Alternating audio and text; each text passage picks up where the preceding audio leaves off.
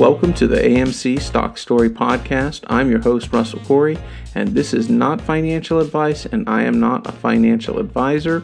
This is solely for entertainment purposes as I talk about my experiences of investing in AMC stock and becoming an AMC ape. Episode 30 AMC Glory. There's a scene in most movies when you have your hero, your protagonist, and there's been someone that's been fighting them the whole way. Most movies call it the antagonist, the bad guy, the a hole, the um, the bully. Usually, the guys, you talking to my girl? You know that guy. Um, and there's a scene near the end, not quite the end, but it's near the end of the movie. And the hero's close to fulfilling their objective, achieving their goal. And it's a scene where this bad guy who's been putting the hero through so much, making them suffer, bullying them, abusing them, whatever it is. And then there's that scene in the movie where the hero finally gets the best of this bad guy. And people love it. They cheer it. Now, usually he bests the bad guy, and then they go on and achieve their goal finally. Who's the bad guy in our story? Could be the hedge funds. I know um, one one brokerage that everybody likes to point the finger at and say, "There's the bad guy. That's the bad guy." Robinhood, and I get it. I'm with you. You know, in, in GME, what stopped GME? Robinhood took away the buy button. Stop that momentum. And they oh they said well it was because of this, you know, just the clearinghouse. We we had to do it. I mean, hey, nobody nobody hated doing it more than us, but we had to. We didn't have a choice. Blah blah blah blah blah. million lawsuits later, they'll figure that out. Um, but I remember that when it happened in January. I remember watching, you know, Cuomo and CNN, and he had Vlad on, you know, trying to understand the situation. What exactly went wrong, or and and uh, what was going on, and how the hell do I make this kind of money the next time? So I remember watching it. Well, anyway, you know, outside of the hedge funds, Robinhood became our bad guy, and we had a scene earlier in this movie. It was Robinhood's big moment they went public. And the stock came out, big deal. It was a big surge. It went all the way to $70.39 a share. We liked that. We liked it when our stock was in the 70s, right? Felt pretty good. But there was Robinhood, $70.39 a share. On that day, do you know what AMC was at? And this was after you know obviously i'm sure you know but this was after you know we had our surge to 70 back in uh, june. No this was um i think it was august 4th when this happened. And amc at the time was $29.84 kind of a low point for us in this during this post uh, 72 high right? Getting pushed down to 29.84 we had to look up at the bad guy, the bully, company that took away the buy button on the GME play. Well, Hood, Robinhood right now, as I record this, $44.12. $44.12. Which isn't bad, right? Hey, not bad. But AMC, what are we at right now before pre-market starts? $47.57. We passed them. And hopefully we'll keep passing them today. But that's the part of the movie we're at right now. It's that scene where we've passed one of our antagonists. Maybe not the main one. Maybe this was the flunky or the stooge, henchman. And there's still the main bad guy left that needs to fall. But we got we got this one, right? At least for now. We'll see what happens. You never know. But that's that moment. We've we're not there yet. We're not there yet. But we're at a good spot in the movie right now. This is when things really picking up. A few more things go the hero's way and it's it's awesome, you know. But we're not there yet. But it feels good. And the momentum is there. Some would say maybe the signs were there, right? Talked about the the signs. And I know we're having fun with that and um, I don't take it that seriously.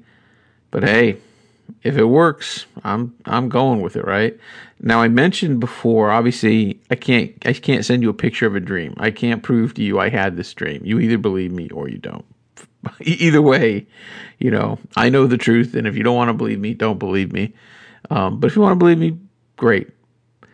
And I I probably could have you know maybe got a picture of the Lamborghini when I was driving, but it came up so fast and so sudden that for me to grab my cell phone and try and get a picture of it would have been one, too dangerous. And two, you know what? I wanted to enjoy that moment. I'm I'm as guilty of this as anybody. And this has almost been my whole life. Like if it's important, if it's a big moment, I have to capture it on either videotape or get a picture or camera. How many how many moments in my life have been experienced through the viewfinder of a camera or a phone? I do it all the time. It just seems natural. It's like it's almost if it it doesn't happen if I can't record it and play it back and watch it. I remember one time I was you know I lived in Southern California and I was flying back east. And I was flying out of Burbank, California. just it's just um, a little north of you know Hollywood, Los Angeles. It's funny if you ever see a picture of the Hollywood sign. It's on the hill, right? Especially if you see you know a lot like video or a film um, a, shot of the Hollywood sign, and as you you know you're coming up to it close, they're doing like a close up or you know shooting it from the air, and you look over the hill and you kind of see a little town over the hill. That's Burbank. It, Burbank's on the other side of the Hollywood sign, the working side of Hollywood, as I like to say. It wasn't not a very glamorous city, but Walt Disney Studios are there, Warner Brothers Studios are there, Universal Studios aren't too far away from there. Um, DreamWorks, their animation isn't too far away from there. Nickelodeon, Cartoon Network, they all have studios in Burbank. I always considered it the working side of Hollywood, meaning it's not the flash of like Beverly Hills or even the touristy Hollywood area. Um, but I always loved it. I loved Burbank. Oh my God, I love Burbank. Because I grew up in a small town.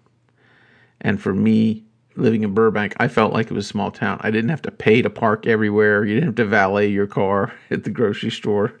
Um, I just liked it. It wasn't as quite as crowded as other parts of Southern California. Was it a little boring? Yeah, yeah, maybe. It didn't have you know beach access. Okay, but it wasn't like the hippest, coolest place to live. But that hey, I I certainly wasn't the hippest, coolest person, right? I love Burbank. All right, so there's an airport there. That was the other awesome thing. They had the it used to be called Bob Hope uh, Airport. Um, I don't know if it was just called the. It might have been called the Burbank Glendale Airport, and then they changed it to Bob Hope Airport. But anyway, there's a small airport there, so it was very convenient to fly places. Um, it was only a few minutes away. You didn't have to drive to LAX. So I'm flying home one time, and there were bad winds, and they didn't want to put a lot of fuel in the airplane. So they said, "Well, look, we're gonna we're gonna fuel up here a little bit. We're gonna fly to LAX, get more fuel, and then we're to take off from LAX because there's mountains in Burbank, and I guess they didn't want to run the risk of you know hitting a mountain or anything. I think that's what the case was. So bottom line is we were flying from Burbank to LAX, Los Angeles International Airport, which is literally just right down the freeway. So it was like this really quick plane ride and completely unexpected. So all my stuff was packed away. This was before cell phones. I had a video camera um, that I was always filming stuff with my video camera, but it was packed in the overhead and I couldn't get to it. So we took off from Burbank and we're flying low over the city. It's almost like your own private flight over Los Angeles. No, really cool views. Not the standard flying into LAX view. It's a little different.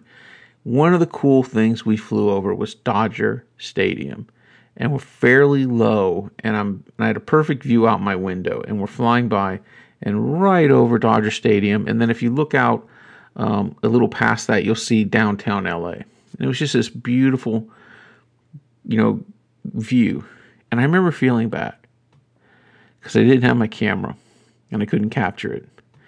And it was almost like it didn't happen, even though I was watching it. I couldn't show it to other people, you know, and it was hard for me to just accept that and not feel bad that I couldn't capture this moment. But it was like that was my special view and I just got to enjoy it. And um and it was kind of like the same thing with the Lamborghini. I could still in my mind see that beautiful orange Lamborghini coming up the street, right?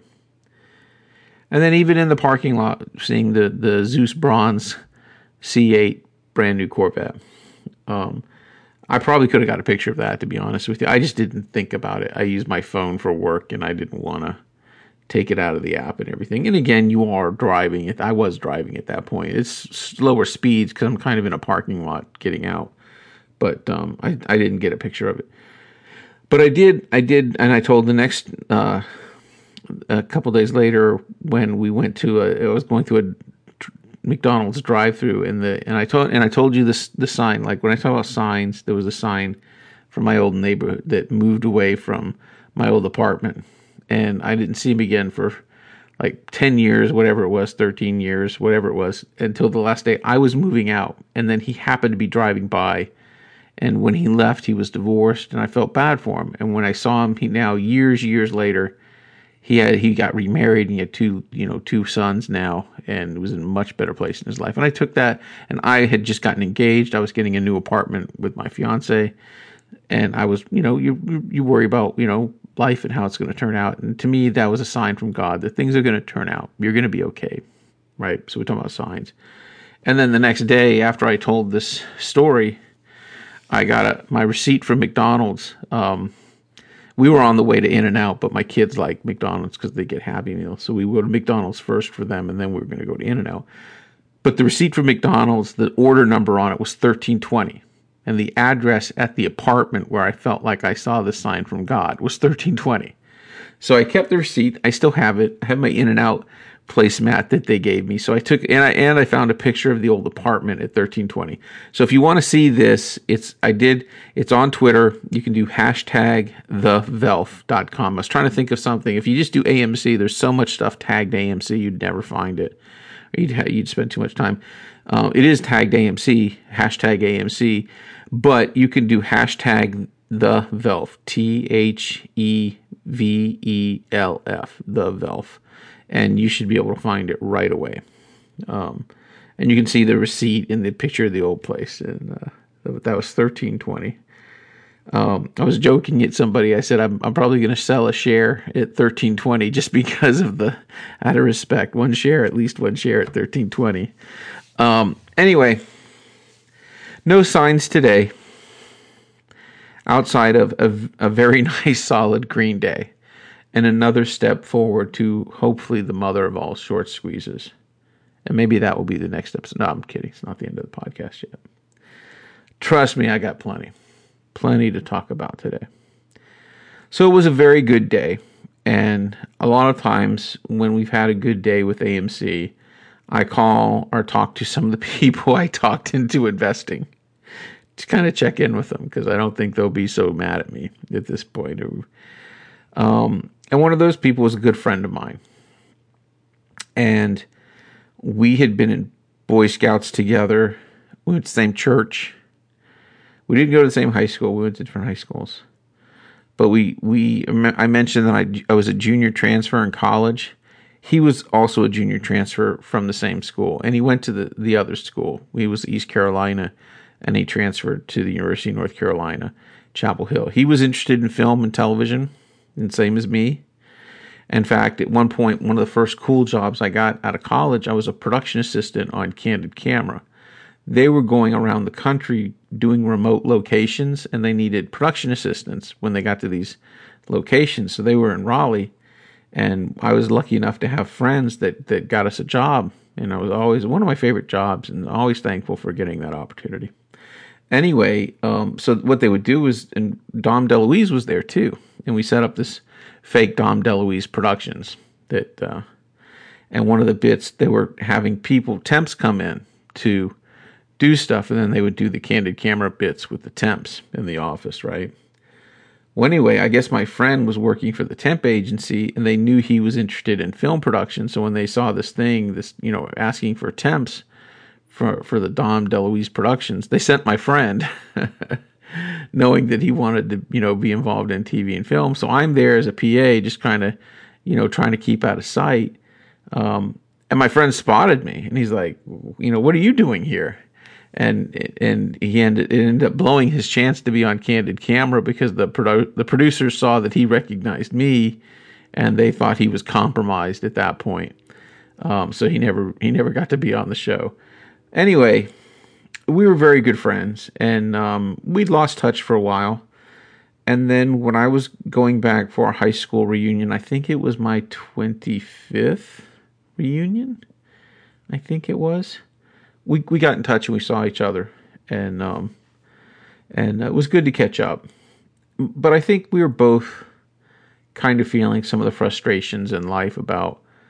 neither of us became successful filmmakers, unfortunately and we were kind of feeling the frustrations in life. We went on to just, you know, decent jobs, but I think we both felt like cogs in the wheel and kind of trapped like, what's our purpose in all this? Are we just here to buy things and pay bills and that's it? You know, what's the song? Is that all there is?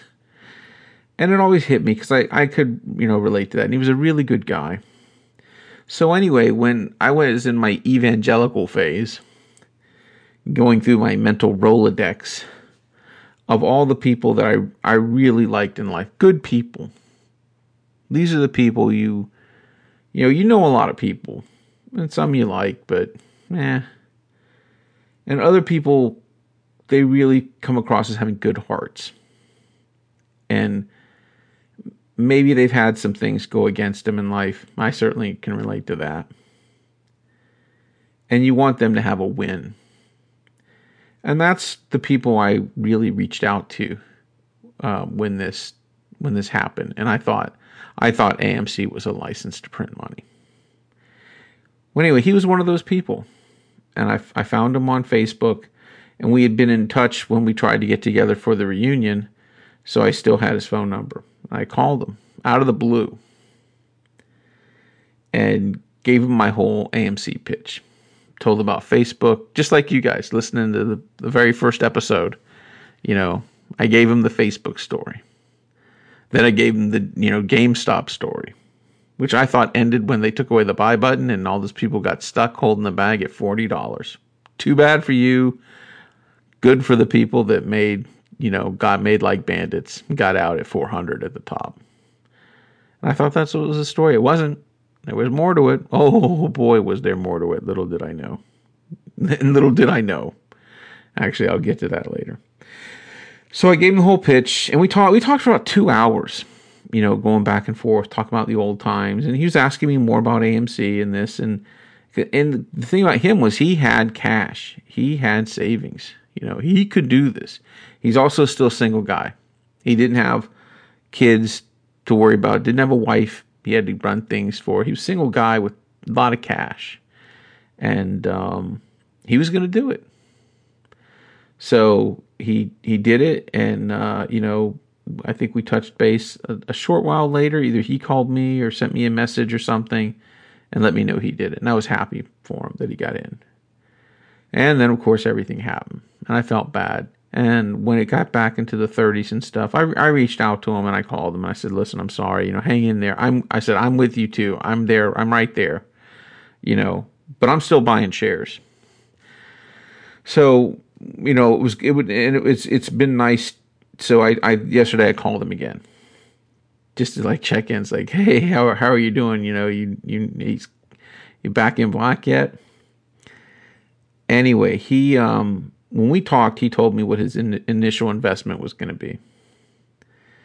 But it turns out after we we talked, he ended up he ended up going in and and doing more. And I was listen, we'll see how this turns out, but I was really happy for him. And it's because he realized this. He had that epiphany that I did. When I was investing my Roth and I had these mutual funds and I was taking from the mutual funds and putting it into AMC. And every day I would take a little bit more out and put it in because I was I had the old thinking, right? You, you you have to be diversified. You have to have something to fall back on, right? And then I realized, my God, if this thing really does explode and you get this once in a lifetime explosive growth and half your buying power was tied up in a mutual fund that was doing, I'm not going to say it was doing nothing, but it was just chugging along. You had a chance to get in that Ferrari and do 150 miles an hour, and you were half your buying power was stuck on a choo choo train. Yeah, I I cashed them out. I went all in. Whether it was foolish, whether it was the best decision of my life, we're going to find out, hopefully soon. But he went in. He, he realized, hey, if this happens, I could retire a millionaire. How many chances in life do you get that opportunity? We've talked about it. You can go to Vegas, take everything you got and go to Vegas. Bet it all on black. And if it comes up on black, you've just, what, doubled everything? But if it comes up on red, you've lost everything, right? At least with this play, if if you know, hey, I'm into it, and it's been crazy, and if at this point I had enough and I'm done, I I I rode the dip. I came we came back. I'm back in black. I could cash it out right now and walk away, right? And I still have my money. I did my play. It didn't work out. I got my money. You can't do that in Vegas. you know, once you make your bet, that's it. You win or you lose, and you lose, it's gone. Here you lose, you can hang in there, you can hold, and maybe it comes back. So it's a little more forgiving than Vegas. Same thing with like a sports bet. You know, you can make a sports bet, but you know, you lose, you lose. Your money's gone. Um, you could commit a crime, deal drugs or something illegal to get that money, but then you get caught, you're going to go to jail, or you get involved with uh, nefarious individuals. It could be worse than jail. You get killed right? Okay, so that's probably not a great idea. Um, you could inherit the money if you know somebody that's gonna, you know, die and leave you money. Someone you know has to die for that to happen. So you know, that's not always the best best way to hope to make money. Waiting for somebody to die, right? No, it's that's not. No, you don't want to do it that way. You could come up with a business, an invention, and what did I tell you about that? You want to make a small fortune? Start with a large fortune. It costs money to do all that stuff. And it's hard. It's t- it's a tough, tough road. So it's it's hard to have these opportunities where you can make explosive growth or real estate. But you got to have the money to buy the real estate in the first place before it skyrockets in value. Okay. So he went all in and I was I was happy for him. You know, it was a big risk, but it was also at that point, you know, he had taken the initiative. I didn't feel too bad anymore because he knew the play and and after I had encouraged him, he went even more. So I knew he he believed in it as well. And I hope I hope hope hope this pays off handsomely for both of us and the next time I go home to North Carolina, we we have a heck of a dinner.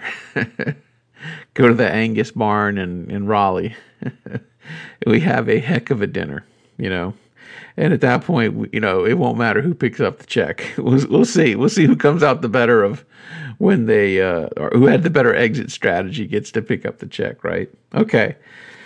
So it was great. It was great talking with them, and um, you know, we call this episode AMC Glory. We haven't gotten the glory yet. We're close, though. We're close. We can still taste it right now. And one of the things he, we are talking about, like strategies and everything, and how much money do you really need, right? At a certain point, if you're rich, you're rich. Come on. But he said, you know, the more money I have, the more good things I can do with that money. And I think there's a that's a good point. That when this happens, we should do good things. This is such a blessing you know, obviously I need to take care of my family and take care of some things here, but at a certain point, I want to step back and I'd like to, you know, do something to show my appreciation. What it is, I don't know, right? I don't think I could live with myself if I became a complete selfish jerk and never um, showed appreciation for this this amazing event that happened that changed my life. Hopefully, knock on wood. So I talk about doing one of the things that I, I want to do is you know I, I do Instacart right, and I want you get an order from Instacart, you look at it and you see what do they, what do they want, how many items, right? How much is Instacart Instacart going to pay me to do this, and then how much is the customer going to tip me? You can see what they're going to tip ahead of time. You put all that together, how far and how far you have to deliver it. You know, um, so like you could see, you know, an order for, you know, 20 items. Instacart is going to pay you, you know, who knows, 7 to 10 dollars depending on the order. Uh, depending on how far away it is. And let's say it's five miles from the place, and the customer is going to give you a, you know, ten dollar tip, and everything looks like a pretty average order, right? You say, all right, you know, that's not bad. I'll I'll do that. Costco ones, you know, sometimes the tips are pretty generous, right?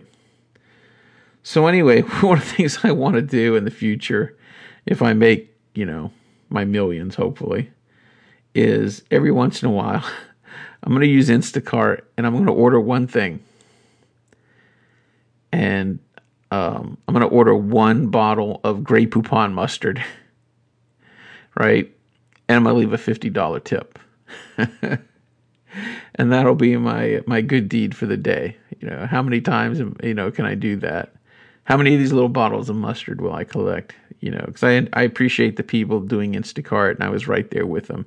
And let me tell you, the customers that give you a real tip, God bless them.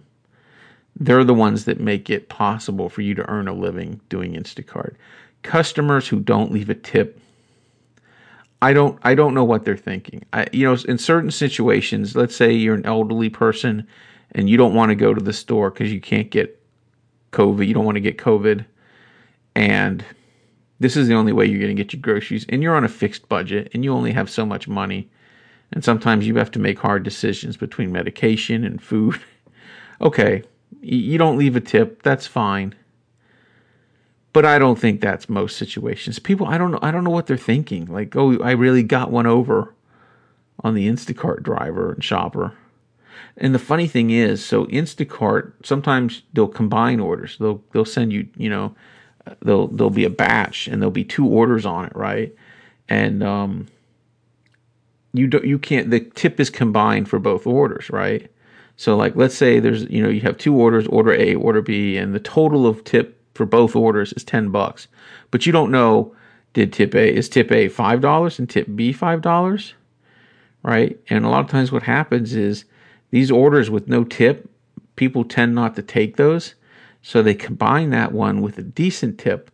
So you take the order and then you go back later. You can look and look at the breakdown after you've completed your delivery, and you see you delivered groceries to a house that had no tip. And if I if I deliver to a really nice house and it's like from Costco, like hey, you know, you must be doing pretty well, but you didn't tip your driver wow, you know, or it's a, or if it's a, a, puny tip, like a you know two bucks, and it's a huge Costco order, and it's you know 10, 12 miles away, nine miles away, and you you leave a two dollar tip for that. I I it, it's hard, but you know that's that's life, and um, but that's one of the things that I'd like to do is order a bottle of Grey Poupon and leave a fifty dollar tip for people every once in a while, or you know, people working in restaurants. I think that's the one thing that you know, funny thing about charity is like you can write checks and you can donate to things, and you really never know how your money's going to be used, right? And if you're an ape out there listening to this and you want to do something, this is something I would encourage you to do, right?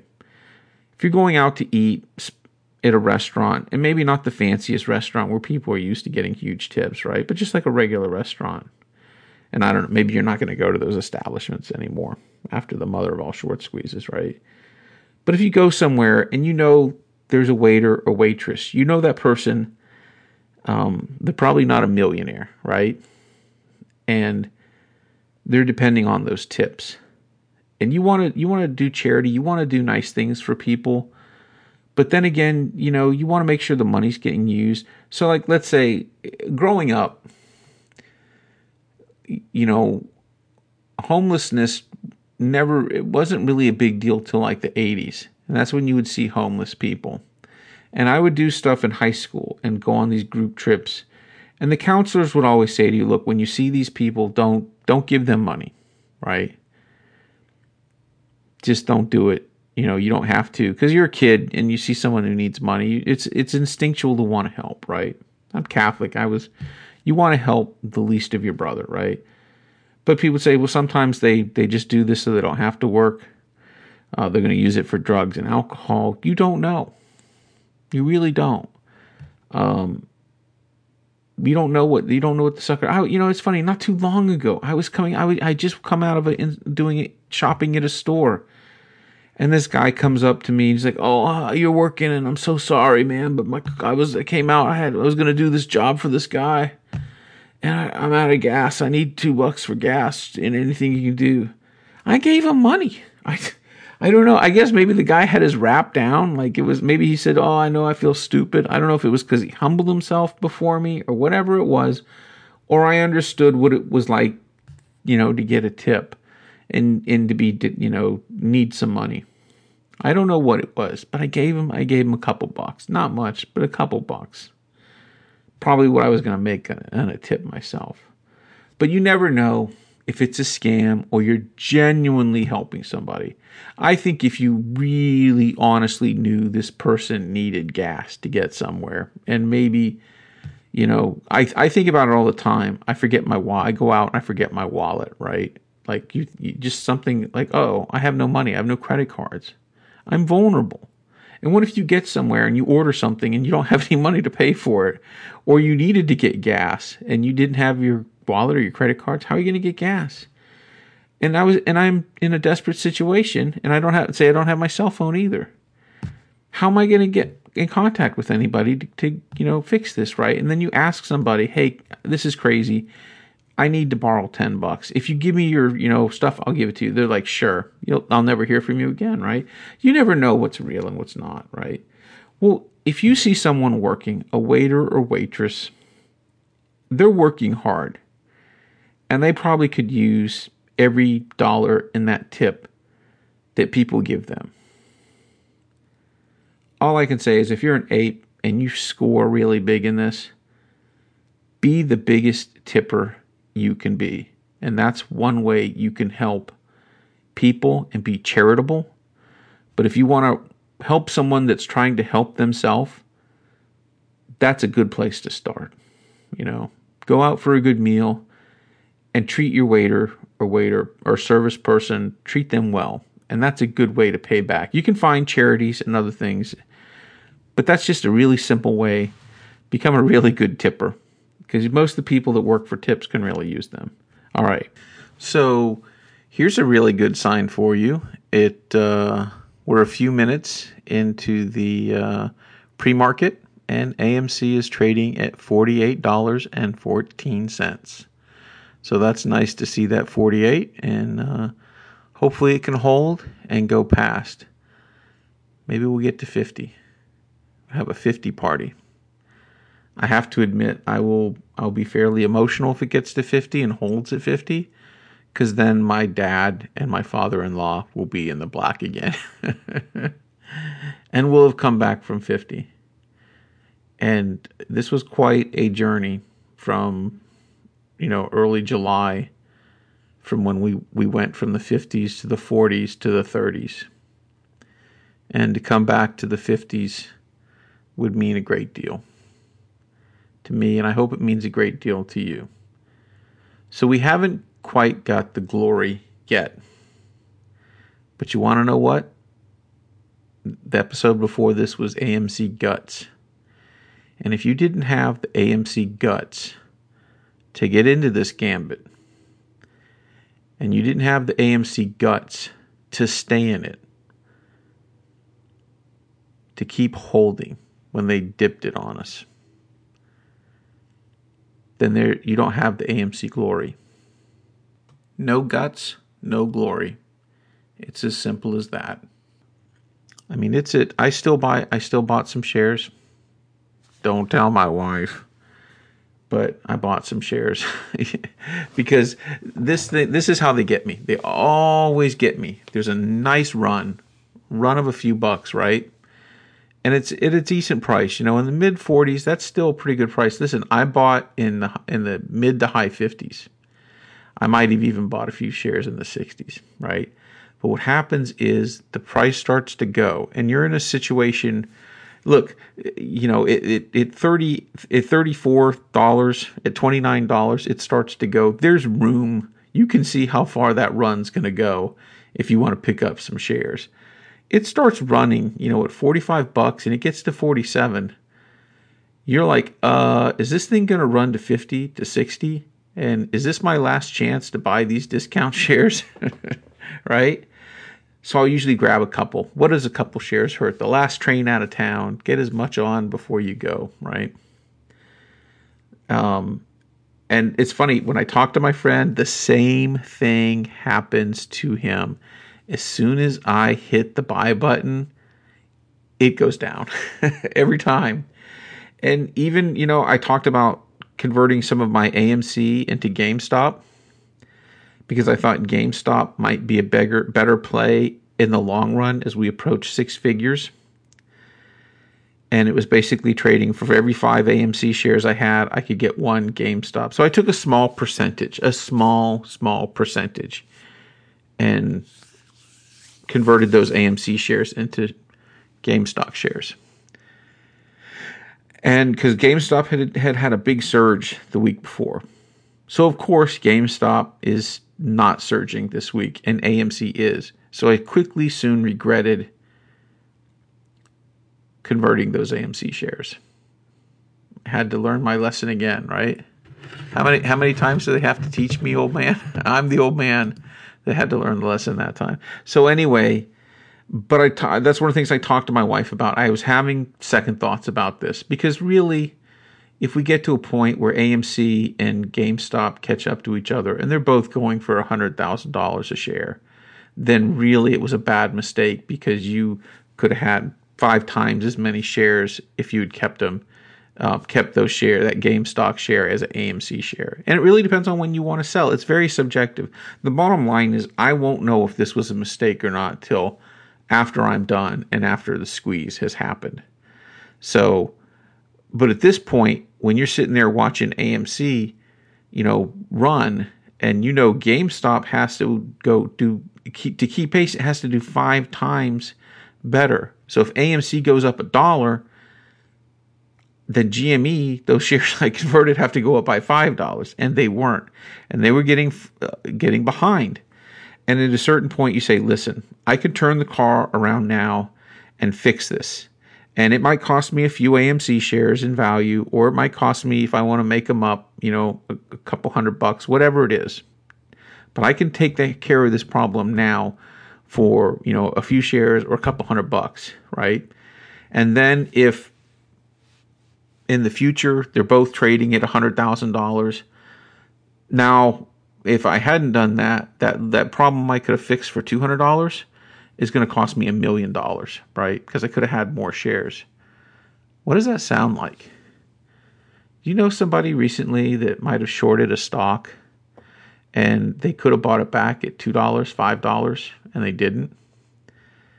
And right now they'd have to buy it back at, you know, $48.28 and maybe soon 50 60 70 dollars. And maybe soon after that $100 $200 would have made a lot of sense to buy that stock back at 2 bucks. So i kept 5 gme shares in my roth and i have one in cash. So those are my stealth bombers.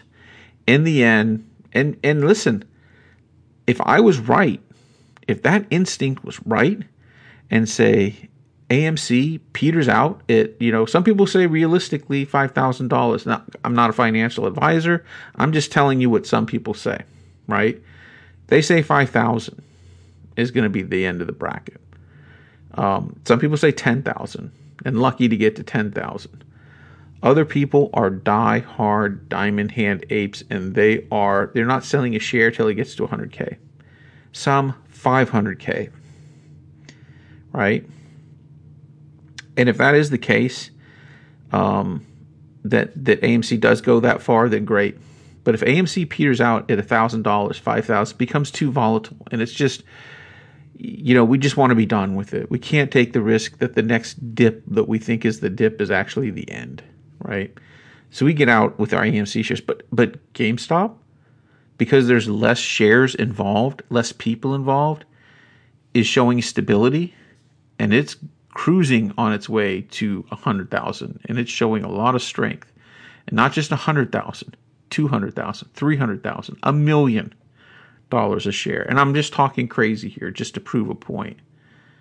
And I had 16 of these shares and I had second thoughts and went down to 5. Woo. You never know. But that's I won't know. And I really had nothing to base that on other than this assumption that possibly GME would be a more stable stock when you got to those six figure numbers. It was a gut call, but all my gut call was seeing now. Let me actually just take, I want to take a peek at GameStop. Let's see in real time here. So GameStop is at, at 220, 84 right now, right? When I converted these, um, uh, GameStop was 205 and AMC was 41, right? So AMC right now is at, you know, 48 24. So let's just say it went up $7, right? So the GME stock would have had to have gone up by $35 to keep pace with that. At least at this very low level, which doesn't really make sense because I'm not cashing anything out at $40, $50, $60. It's psychologically weighing on me though. And um, GME at this point would have had to have gone to $240. And it might. It could do that jump. But it hasn't been doing that jump. And that was the only thing I could base the decision on.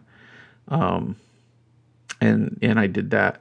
I like I said, I've got I got out of the other the naked shares that I had, the big shares I had. I I got out of those. I didn't have many. It was only like ten shares of each. I think maybe twenty of the twenty to thirty of the naked because they were only sixty seven cents a share.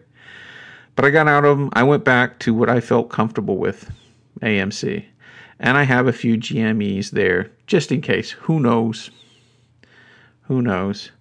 Um, but hopefully, um, you know, I went back and I, I went back to AMC on the other ones, on most of the other ones, and we'll see if I made a mistake or not. It's all, it all just depends on when we sell, really, and and what the stock, how the stock performs. The theory could be right, but then we just sold early, you know, just because we got spooked or we achieved our goal, and we were happy, and we could, you know, the bird in hand is better than two in the bush so there's a lot of factors that go into play for that. Well, listen, I hope today is a special day, and maybe today will be the glory that we want. Maybe we have an amazing run today. We get you know into the 50s in pre-market, and when the market opens, it goes up to 60. And who knows? Maybe we reach an all-time high today, and it just keeps going. And maybe the MOAS doesn't necessarily have to happen today um, but we're in that realm. We we were in that part of the story where we're we're finally there. You know. So once again, I thank you for listening. I I it means the world that people are listening to this. Um, it's been a great outlet for me. And who knows, you know, I don't know what will happen when the mother of all short squeeze actually happens. And maybe it will be today.